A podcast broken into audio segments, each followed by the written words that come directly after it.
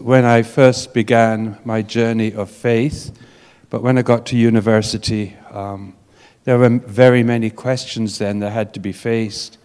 And some of you may remember of a guy, he used to be with Billy Graham, but he was a pop star in Britain called Cliff Richard. Mm-hmm. And he sang at one point a song which I found particularly meaningful, and that sent me off on a journey of intentional discipleship. And the song he sang was this God, if you're real, be real to me. Mm. And um, the Lord was very gracious in granting that request. Wow, that's fantastic. That's wonderful. Um, I'm always amazed at the variety of ways that God reaches us and, and the different ages we are when our journeys begin. And that's, that's a great. Mm. Just one other question, just a, a small one. What brings you the greatest joy? Well, in worship, when we all know the, the songs, or when we're learning the songs and we're truly praising the Lord, that is just totally fantastic. To see people coming from all sorts of backgrounds, coming to Christ, having their lives changed, discipling them. We have some fantastic times in Bible studies. And of course, Mother Nature out there, which God has created, is um, totally awesome. But the most important thing of all is knowing the manifest presence of God in Jesus Christ. Hmm. Wow, that's wonderful. Thank you. Thank you very much.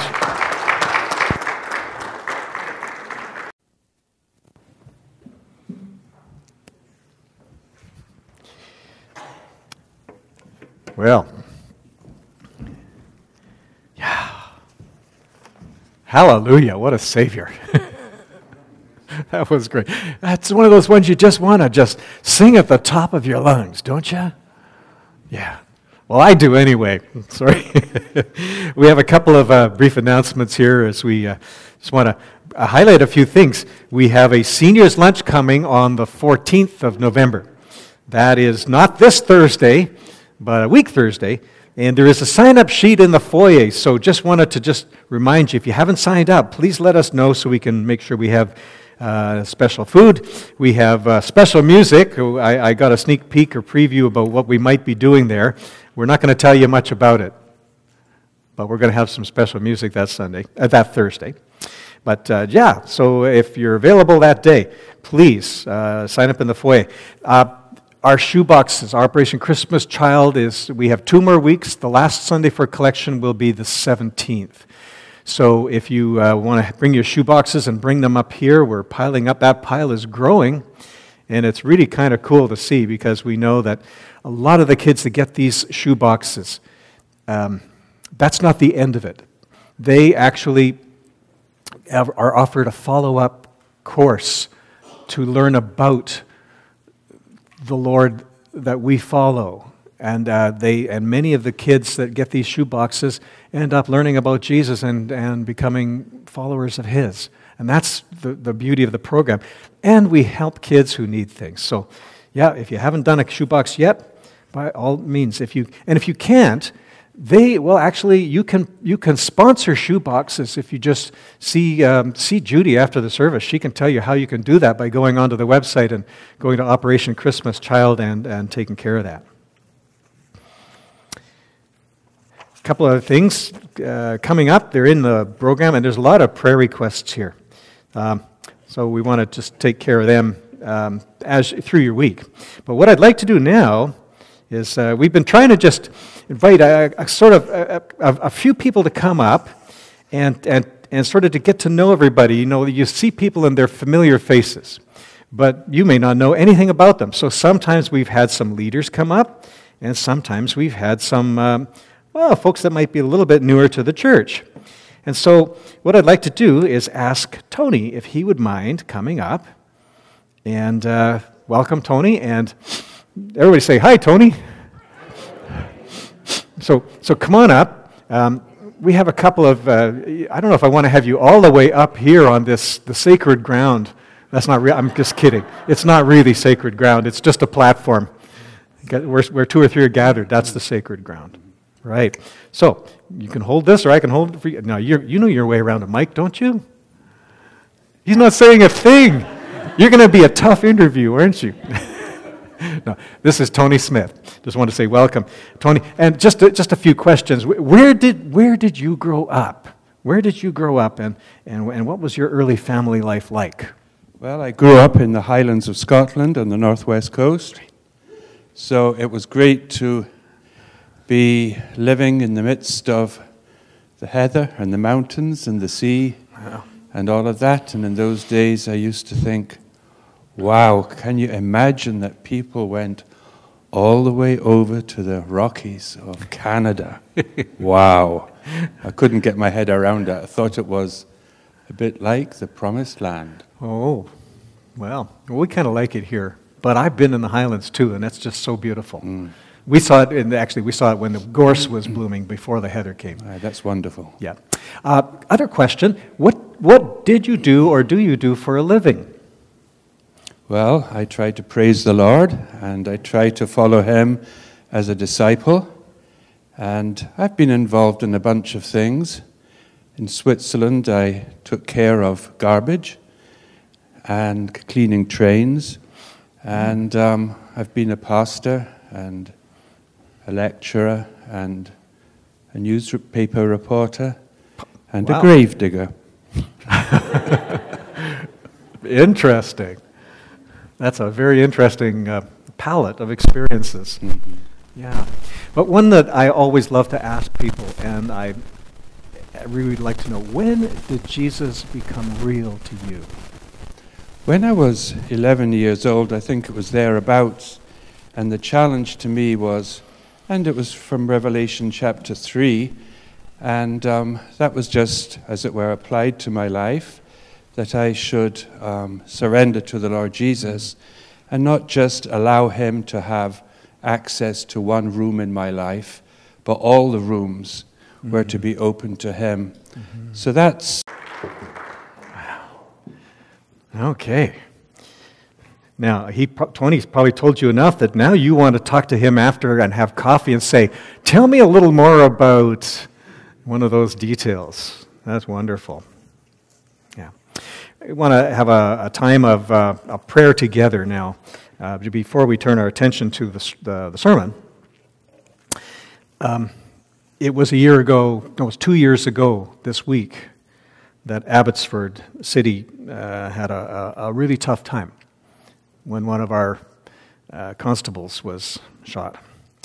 And Lord, we, uh, and we, we realized that the, the city has healed, has grown, but it reminded me that we did a lot of praying for the families then and for the, the, the officers, the first responders, that um, part of our mandate is to pray for our city. So this morning, I'd like us just to focus some of our attention on some of the things that we want to pray that we'll see a huge difference in our city. So let's pray together. Father in heaven, we praise you We thank you, Lord, for your presence here today. That you are the mighty God. You are the King. You are the Lord of all. And hallelujah, what a Savior. We praise you and we worship you. And Lord, even though many in our city may not know you, may not confess you, we want to pray this morning that you would glorify yourself in Abbotsford. We need your renewal. We need your redemption. We pray, Lord, for our, our city that your, the gospel would be boldly proclaimed in all our churches, that our churches would be places of hope and healing for broken people, for people who feel unwanted, people who are hurting. We pray that people will come to understand that you, Jesus, are the only remedy for the very thing we cannot do. We cannot make ourselves better. We cannot save ourselves. You're the only remedy. And we pray that, Lord, that that would become reality in our city. Not even that the reality that Paul wrote to the Roman church in chapter 8 would be seen in us. Because that's where you said, Lord, we are more than conquerors through you who love us. That neither death or life, angels or rulers, things present, things to come, powers, height or depth or anything else in all creation can separate us from your love in Jesus. Can separate us from your love in Jesus Christ our Lord. And to this end we pray. We pray your comfort on those who are grieving the loss of loved ones this week, especially as we remember uh, Constable John Davidson from a couple of years ago. We pray, pray your comfort and, and healing for those who are recovering from illness or surgery. And we pray this reality, Lord, that our hope would be found in you and you alone. And that this hope would produce boldness in our lives to tell others about you, Jesus. We pray, Lord, as you in your sample prayer to the apostles, to the disciples said, we pray that your will be done. You said, Your will be done on earth as it is in heaven. We want to pray, Lord, your will be done in Abbotsford as it is in heaven. And Holy Spirit, for that to happen, we need you to weed out the sin in our lives that keeps us from living a life on mission. Open eye, we pray for opportunities for us, Lord, to bring your presence to people in our own community, in our own neighborhoods. But we pray, Lord, that people would stand in awe before you in our city. And we pray that your love, your justice, and your mercy would be, know, be made known here in Abbotsford. That we might not experience your wrath, but experience your love and your acceptance and your forgiveness.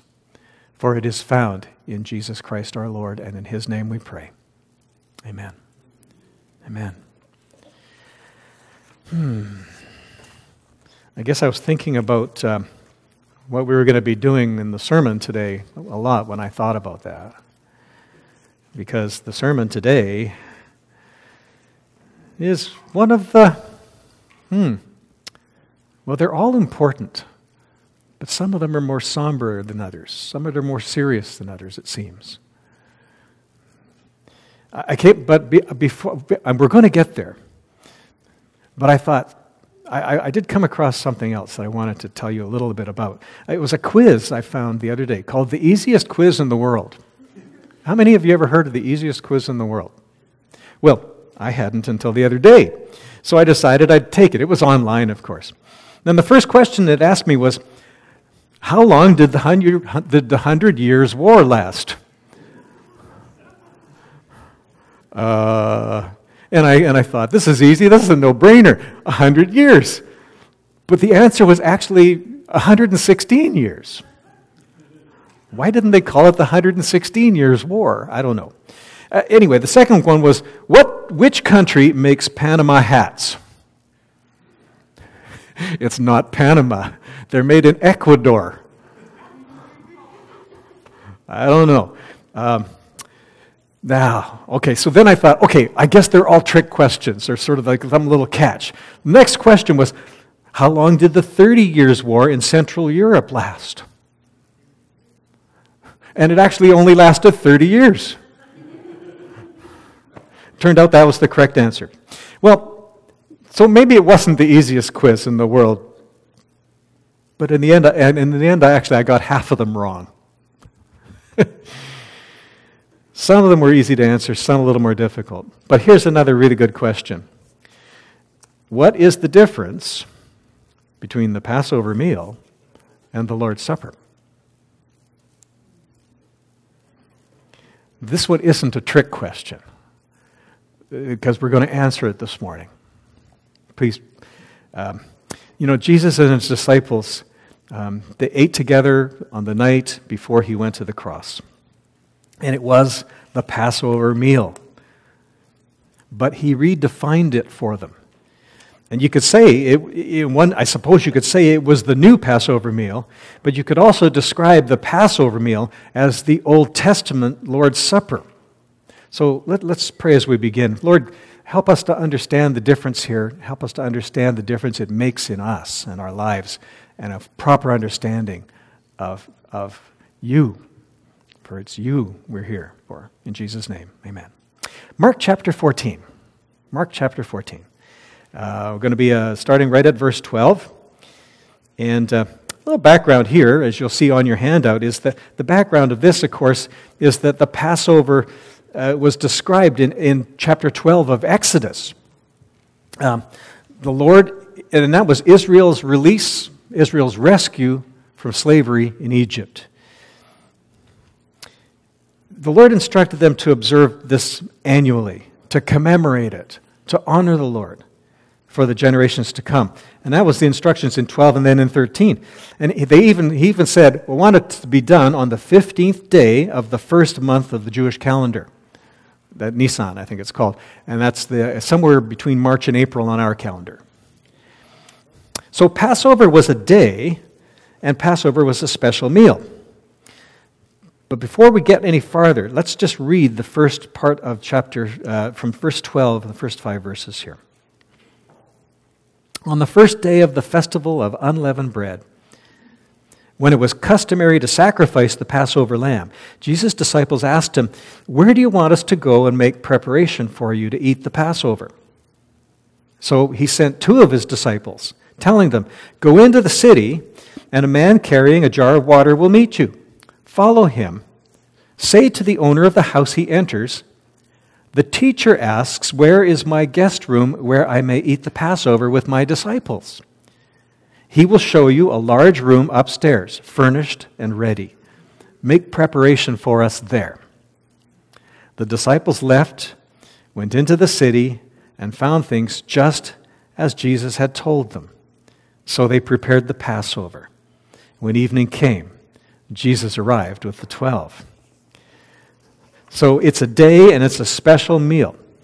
And, and on the eve of Passover, the, on the day, the heads of the households would bring lambs to the temple, where the priests would sacrifice them, sprinkle some of the blood against the base of the offer, altar, and offer the fat on the altar. The worshippers would then take the sacrificed lamb home, or take it somewhere in the city to cook and eat with the rest of the Passover meal. But it would always start with coming from the temple. Now, in a city that we talked about two, last week, a city that was around 60,000 people that swelled to between up to maybe 300,000 during Passover. So there could have been 200 extra people in the city at least, 200,000. Finding a place to eat was going to be like trying to find a restaurant at 6 o'clock in Abbotsford that doesn't have everybody full and all the tables telling you they're going to be a 25 minute wait. That's even worse than that. But the good news is that no one who asked for space to eat a meal was to be turned down. It was a customary thing. If you asked for space to eat a meal, they would accommodate you. And so Jesus sends two of his guys out to look for a man carrying water. This is something that was not done. Men did not carry water, women carried water. So he would have been easy to spot. Um, and the water bearer was waiting for somebody who would say, The teacher asks, Where's my guest room where I may eat the Passover with my disciples? And so they did what Jesus told them, and the arrangements were made. So then they, they gathered together to have the Passover meal. And there was uh, a number of elements to the meal. The first, of course, being the lamb. The lamb.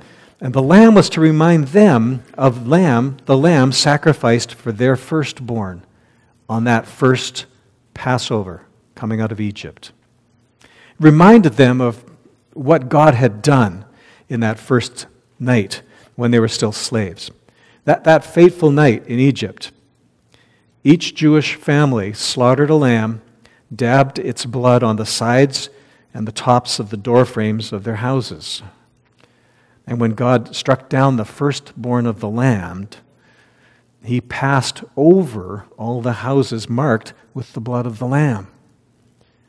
None of Israel's firstborn died if they were in that house under that blood. And so the lamb was the main focus. But there were other elements. The meal also included bitter herbs, which was to symbolic and to remind them of their bitter, harsh life in Egypt.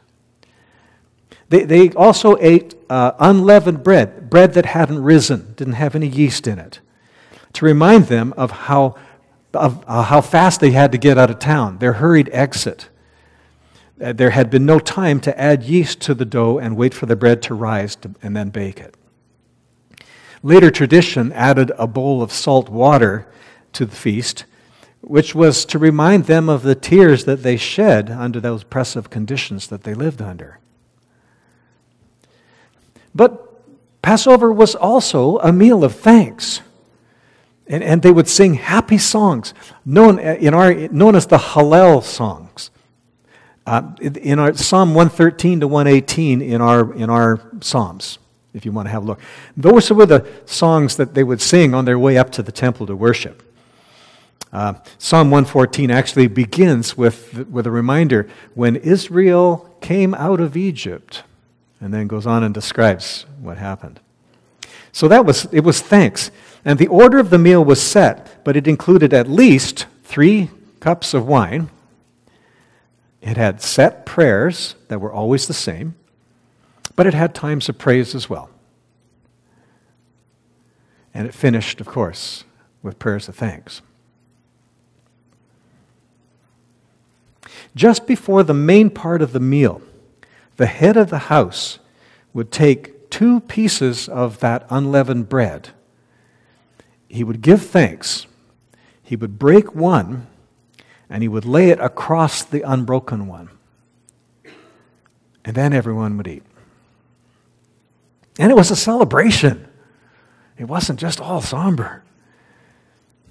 Well, what was the significance? We've talked about some of the elements, but what, why was this so important that they observed it every year? They were supposed to observe it every year.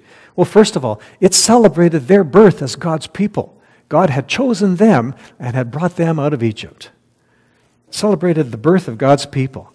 It was a time, as we've already talked, to, to remember being delivered by God, to remember deliverance, because he, he brought his people out from under the slavery and the oppression of Egypt. It's associated, of course, with God's covenant that he gave to Moses on Mount Sinai. It's the Old Covenant, is what we call it. God chose this people not because they were wonderful or amazing or anything, but he just chose these people, Israel, as his. And he brought them out of Egypt, and he said, I will put you into a land of promise. And in his covenant, he said, I will bless you. And they covenanted as part of that to observe all God's laws and regulations. That was the arrangement. At the end of actually there was a, a, series of blessings for following and a, blessing, a series of cursings for not that you can look up in, in the uh, first five books. You can find it there. So passover was primarily though it was, it was first of all a look backward to the exodus from egypt but it was also a look forward to god's salvation when the Messiah would come to rescue his people again. And boy, were they waiting for Messiah to come. And so every time they would have the meal, it would be with a sense of anticipation. Could it be this year? Wow. Now, you'd, you'd think this would be a great time of joy for the disciples, along with everyone else, wouldn't you? You'd think that? But it wasn't because Jesus had just finished telling them that he's going to die. And, and, and Mary had come in and anointed him, poured expensive perfume on his head, and he told them that was to prepare for his burial.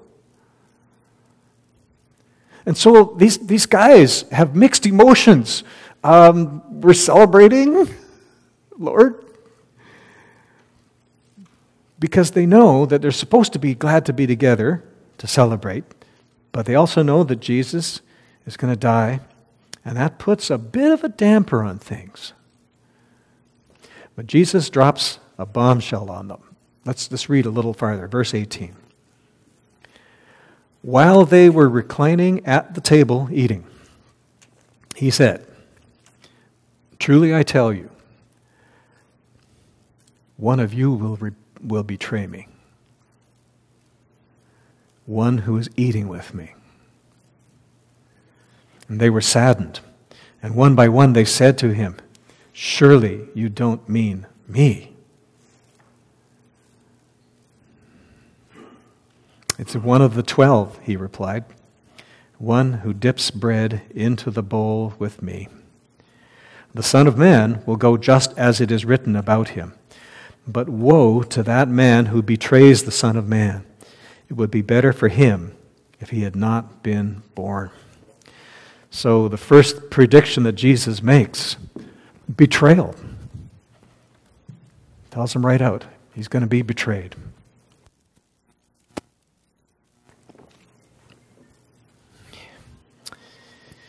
One of you will betray me. One of my closest friends is going to give me over to the people who want to take my life. That's what he was telling them. They can hardly believe their ears. I mean, it's, it's almost unthinkable. They had been together for three years. Jesus had loved these men. J- John's account of, of this meal tells us that before the meal, Jesus had taken off his outer garment, wrapped a towel around his waist, washed this fellow's, these men's feet as demonstration of his love and how they were to treat one another. And, and here they are eating together. Uh, you know, today, if you eat with somebody, yeah, we don't think much about it. But in Jesus' culture, sharing a meal had far greater significance. Eating together was a sign of peace, of trust, of forgiveness, and of community. To betray someone who had just given you his bread was an horrendous thing. It just wasn't done. And, and Jesus knows his betrayer is in that room.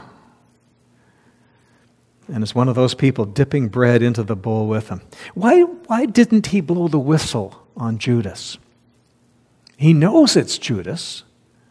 Why didn't he why didn't he rat him out? Why didn't he just name him?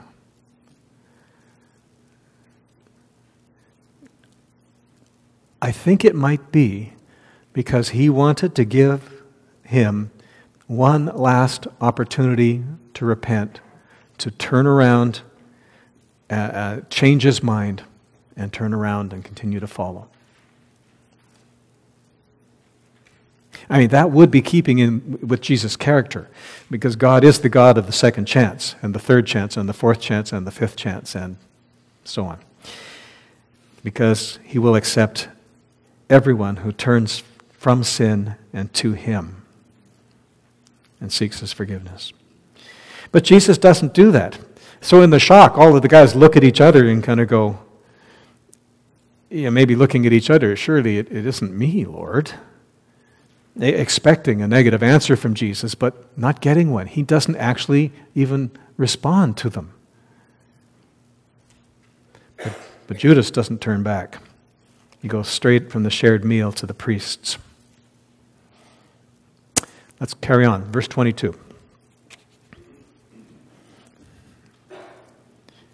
And while they were eating, Jesus took bread, and when he had given thanks, he broke it and gave it to his disciples, saying, Take it, this is my body. And then he took a cup, and when he had given thanks, he gave it to them, and they all drank from it. This is my blood of the covenant, which is poured out for many, he said to them. Truly I tell you, I will not drink again from the fruit of the vine until that day when I drink it new in the kingdom of God. And when they had sung a hymn, they went out to the Mount of Olives. So while they're eating, Jesus takes the bread, gives his thanks, and he's following the order of the Passover. But then he does something usual, unusual. This bread, this is my body. This is what will happen to me. And later in the Passover, he lists the, the third cup, of, uh, uh, the, which was known as the cup of redemption. And he prays the blessing over it, and then, and I notice this significant because we don't know exactly when Judas left. But it says, after they all drink from it, he said, This is my blood poured out for the many. Now, that is, is a horrific thing for them to contem- contemplate because they were told specifically not to partake of blood. The blood was always poured out of an animal before it was cooked. The idea of eating blood or drinking blood would have been horrific to them. But this is also what it represents from the Seder, the supper that they had. And he takes those two familiar elements and then he adds a new understanding. He says, Friends, this is me. This is me. This is a new covenant between you and God. And then it hits them. He's really going to die. Never again are they going to eat this meal without remembering Jesus. And it's forever etched in their memories. There's one other element common to both the Passover and the Lord's Supper, and that, of course, is the lamb. The blood of the sacrificed lamb was what delivered the Israelites from death in Egypt, because it was put on the doorposts with hyssop. When John the Baptist first saw Jesus walking toward him as John was baptizing in the water, he looked and he shouted, he said, Look, the Lamb of God who takes away the sin of the world the Lamb of God. Jesus became the sacrificed lamb for my sin, for your sin. His body was broken on the cross. His blood was shed to pay for the sins of the world, mine included, yours included.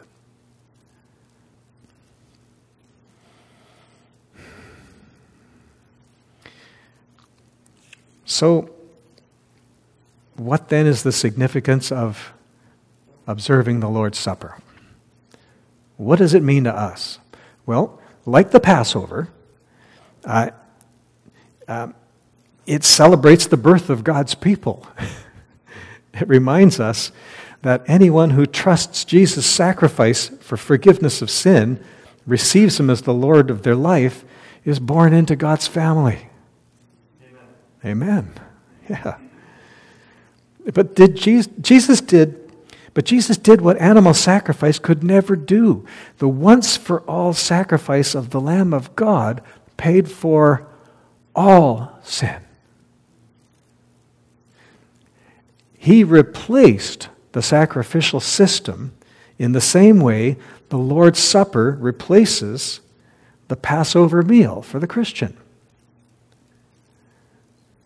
Our, our salvation is no longer represented by the blood of animals. It comes through Jesus. Our sins aren't atoned for by sacrifices or, or penance or good works because Jesus has paid them in full at the cross. The debt has been paid. That's what we remember. And what we remember is our debt being paid, our redemption. The word to redeem is a word that can be translated to buy back. It's to pay what is owed on something. In this case, the debt of sin that we owe. And so the Lord's Supper then becomes the picture of the new covenant between God and humanity. It's the same, but a little different, much different. It's a backward look, but not to the Exodus, but to the cross, where the sacrifice was made. It's an upward look because Jesus rose from the grave and he's alive at the right hand of the Father in heaven. And it's still a forward look because it reminds us that God's kingdom was established by Jesus' death and resurrection. We look forward to being with Jesus for all eternity, we also look forward to Jesus' return. But one other thing look around. Look around. What do you see? Look, look around. What do you see? People. community. You've been brought, I've been brought into community. The Bible is clear that this is a very special community. Describes us as the body of Christ. We're the church. We stand as one because in Jesus we are one. The Lord's Supper portrays Jesus' sacrifice for us. At the top of your handout, I think I put the, the phrase, For whenever you eat this bread and drink this cup, you proclaim the Lord's death until he comes. The kingdom of God came to us in those hours after that one last meal these fellows had together. So the meal got finished. They all left Jerusalem and they went out to the Mount of Olives. It, most of the story we're going to pick up from there next week. But we're going to read another four verses or five verses here because this was the second shock they got, which was the second prediction or prophecy that Jesus gave them, which was denial. Verse 27 You will all fall away, Jesus told them, for it is written, I will strike the shepherd, and the sheep will be scattered. But after I have written, risen, I will go ahead of you into Galilee. Peter declared, Even if all fall away, I will not. Truly I tell you, Jesus answered, Today, yeah, yes, tonight, before the rooster crows twice, and he's looking at Peter, you yourself will disown me three times. But Peter insisted emphatically, even if I have to die with you, I will never disown you. And the others said the same. All the others said the same. What a shock when Jesus told them, All of you are going to fall away, even Peter. All of you. In fact, when the guards come, he, he basically is saying to them, You're going to bail out faster than the prodigal son's friends when the money ran out. And he quote, the quote he, he gives them there is actually from the prophet Zechariah. And in uh, Zechariah 13, where he says, and I had it right, and I had it marked, and I lost my place. Oh no.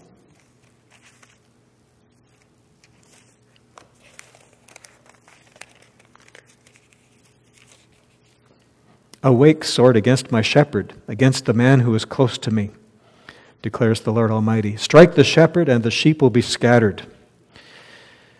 Oh, my goodness. So, yeah, pretty much verbatim gives them that quote.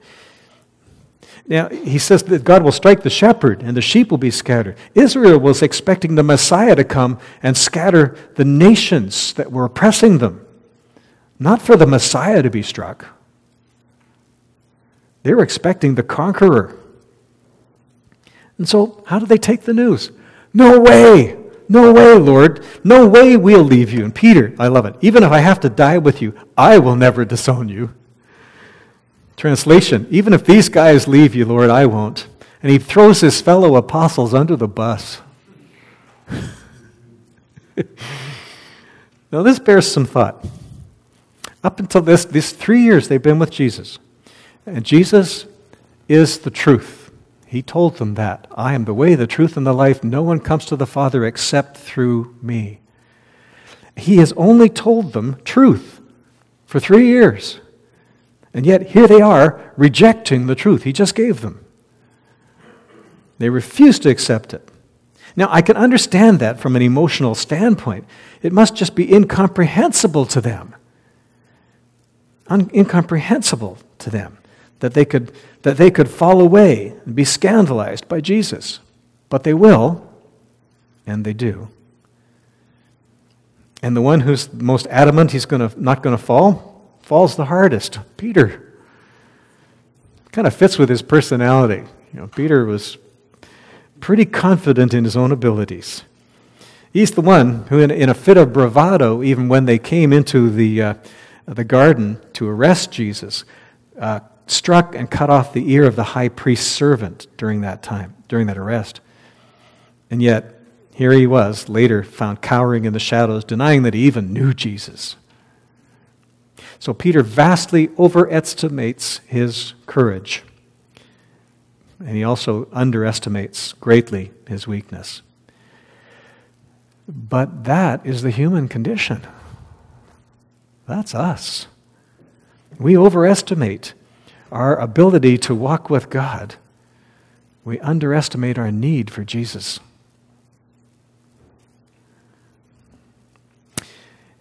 Any of us is capable of being a Judas. Any of us is capable of being a Peter. Question Did Judas leave before or after the bread and the cup were shared?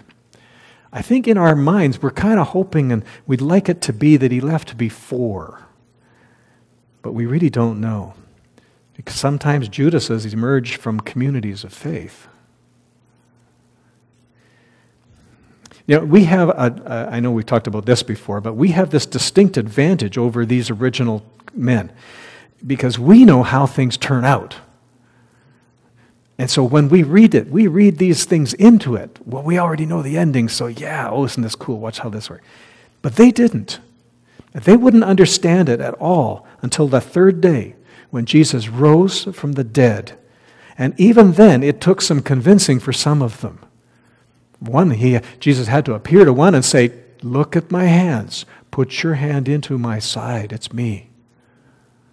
Then he was convinced.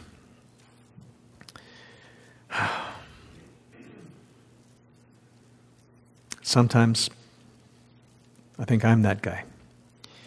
Jesus, he, Jesus went ahead of them and he told them he was going to go into Galilee and meet them on a lake shore and have another meal with them.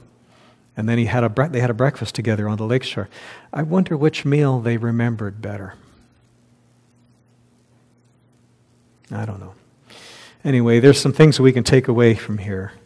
Many things, actually. But, you know, a lot of our, our, our modern focus, and th- this is a problem because we, have kind of grown up in this, this culture, this atmosphere.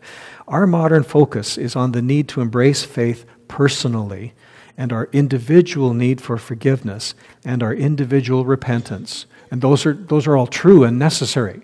I'm not saying they're not.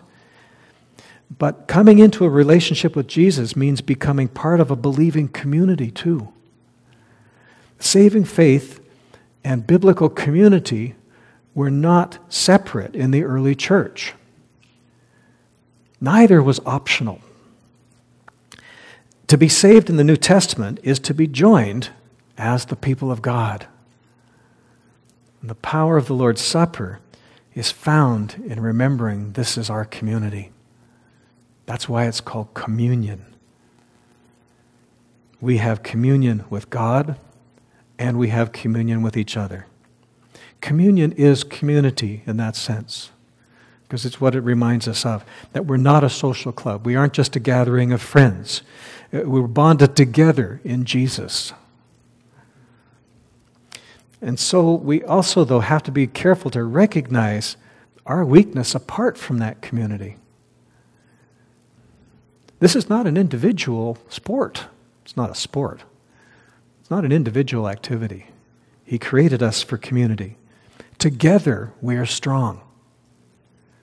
Together, we can accomplish more than we can accomplish as individuals apart from Jesus, we can do nothing of eternal value. And he made that quite clear. Apart from each other, we're weak because God has called us into this community. He's brought us together.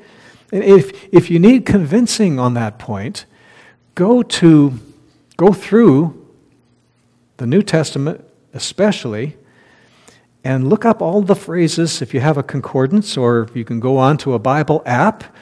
Look up the phrases one another or each other and see how they all apply. They're all talking about the idea of community. There's, there's lots of them.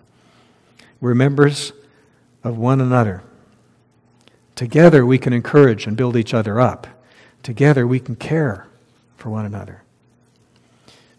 And I think that's why Paul wrote to uh, the church at Rome in chapter 13 don't let any debt remain outstanding except the continuing debt to love one another.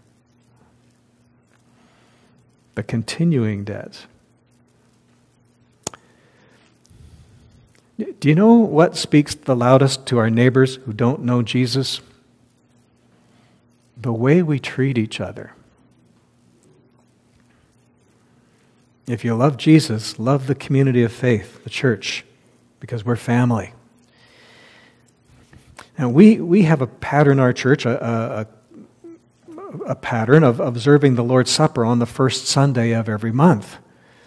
And that's good. And Paul encouraged that church at Corinth to examine themselves as they prepared to observe these things. I, I respectfully suggest that in examining ourselves, we ought to perhaps examine our relation to the community of faith. Do we have community together? Are we connected here? Ask God to shine His light into uh, your, His Spirit into your life and show you if there's anything He'd like changed. And then agree with God and ask God to begin changing those things and enjoy this incredible fellowship of the community of God. And so this week, that's the take home, is to see what we do to build community together as we, as Abbotsford Baptist Church, live out our faith in front of people who need that gospel message. Yeah. We're going to now turn our attention to the substance of today's sermon. It's fresh in our minds. But um, as the men come forward to help with this, the, the servers, let's prepare our hearts as we remember him. Let's just take a few moments to uh, spend some time in, in prayer as we remember this.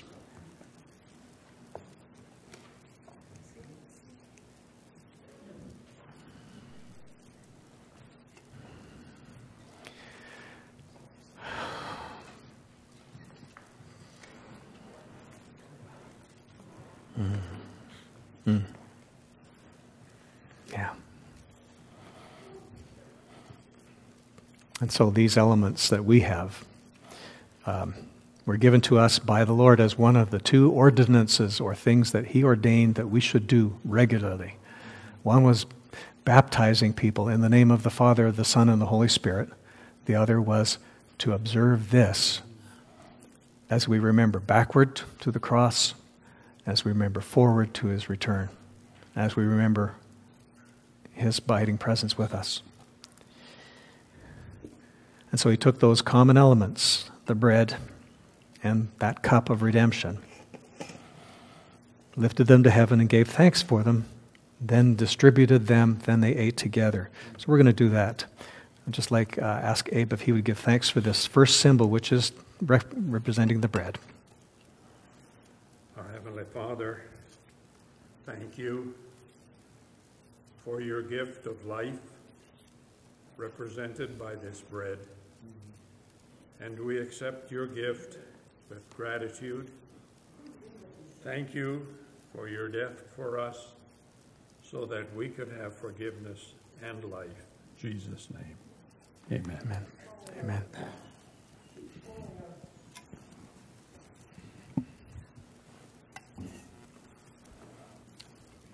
Serve God's people.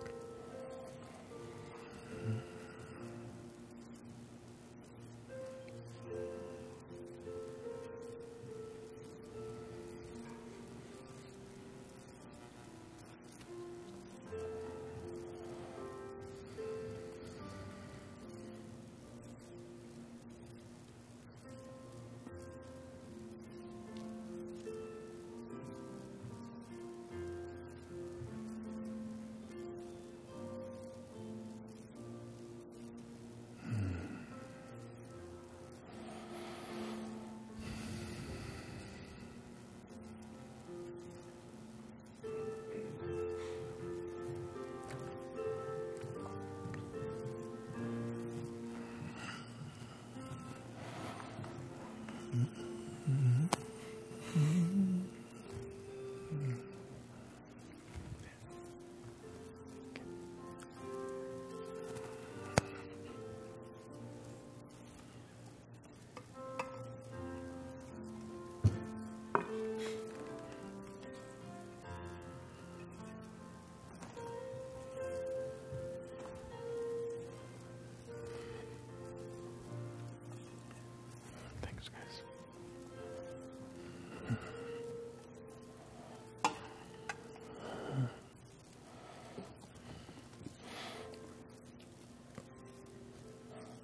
And so, as we just finished reading in this part of Mark, while they were eating, Jesus took bread, and when he had given thanks, he broke it, gave it to his disciples, saying, Take it, this is my body. Let's take it together.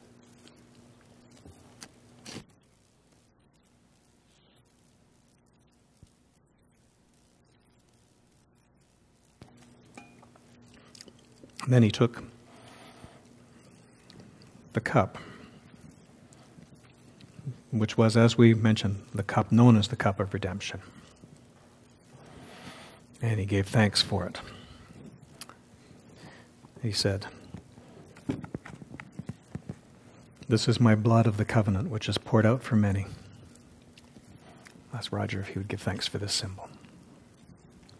Father, we thank you today for this new and living way that has been opened up for us through your shed blood, Lord Jesus. Bless us as we receive this cup now in remembrance of your sacrifice. May the grace of Jesus Christ be experienced in all of our lives. In Jesus' name, amen. Yes. Yes.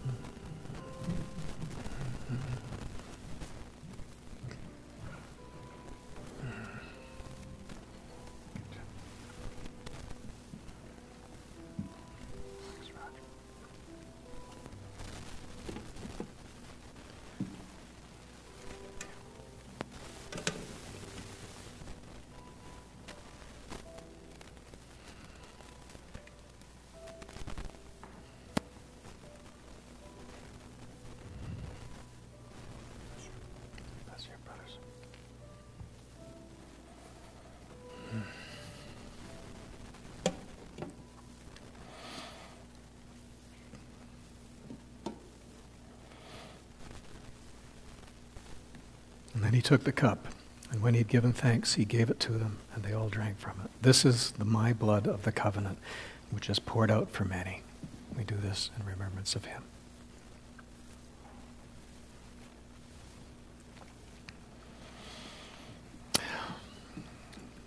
For as one of the other gospel accounts says, For as you eat this bread, drink this cup, you proclaim the Lord's death until he returns. Thank you, gentlemen. We have um, one other thing we do as tradition here on Lord's Supper Sundays. We receive a second offering for our community, our, our member, our community care, um, a benevolence offering. So we would ask if the ushers could come and do that while the uh, worship team comes forward for one final song.